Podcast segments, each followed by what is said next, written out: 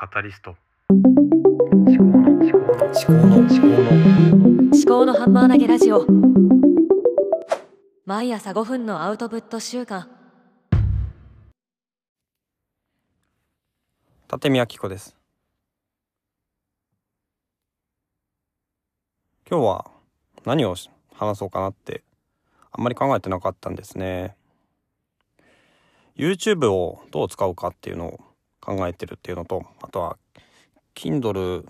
ですね。Kindle をどうしようかなっていうのを考えてる。まあそれぞれアウトプットとインプットで全然違う話なんですけどもどっちもこう自動化を考えてるっていうことですね。YouTube の自動化っていうのはこのポッドキャスト思考のハンマー投げラジオエピソードが更新されたら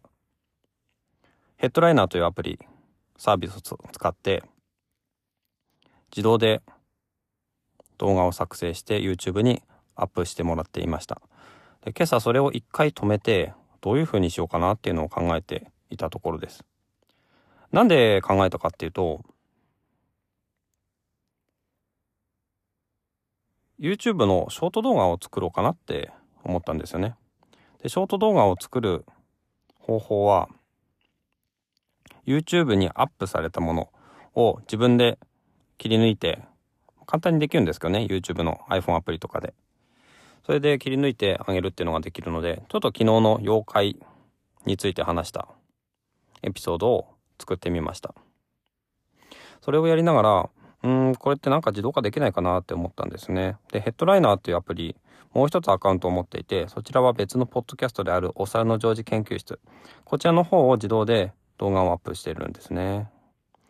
で、まあこちらの方はどうしようかなと思ってて、一つが、一つ目のアカウントで YouTube にフルエピソードを自動でアップする。で、もう一つのヘッドライナーのアカウントで思考のハンマー投げラジオの冒頭何十秒かをアップロードする。っていうことをやってみてもいいのかなって思ったりもしています。ちょっと実験的にやってみようかな。できるのかなっていうのをちょっと今探っているところですね。もう一つ考えてる自動化っていうのは Kindle ですね。Kindle iPad Pro を私買った後に Kindle をちょっと使ってみようかなと思って Unlimited に登録して本を読んだりとか YouTube で Kindle を使った情報収集術みたいなのを見たりして使おうかなと思ったんですけどなかなか定着しなくてやっぱ紙で読む習慣っていうのが残っていたんですよね。ただ今はねあの音声インプット音声インプットが多くてそれでなかなか紙でも読む時間がなかったりとかあとはその Kindle で電子書籍で読むという時間も取れなくなってきたりしているんですね。ただもうちょっとこうなんだろうな出版物文書としてのインプットを比重を高めていきたいなっていう気がするんですね。それで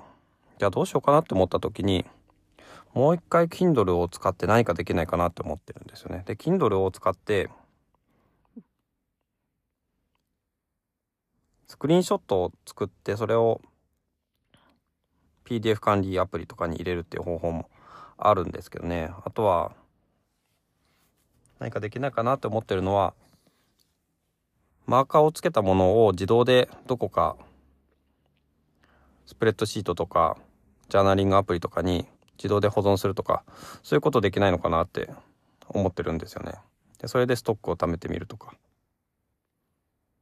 そうすると後でね自分が気になった言葉とかを一覧で見やすくなるのかなって思ったりもしております。自動化って結構なんだろうな思考を停止させる面もあるんですけども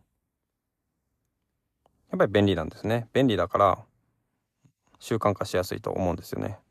あそういう仕組みを作ることによって自分がもうちょっとアップデートされるんであればちょっとその仕組みを考えてみようかなと思っております。最後までお聞きいただきましてありがとうございました。感想やご意見がありましたらぜひお送りください。ツイッターの場合は、ハッシュタグ思考のハンマー投げラジオでツイートしてください。ではまた。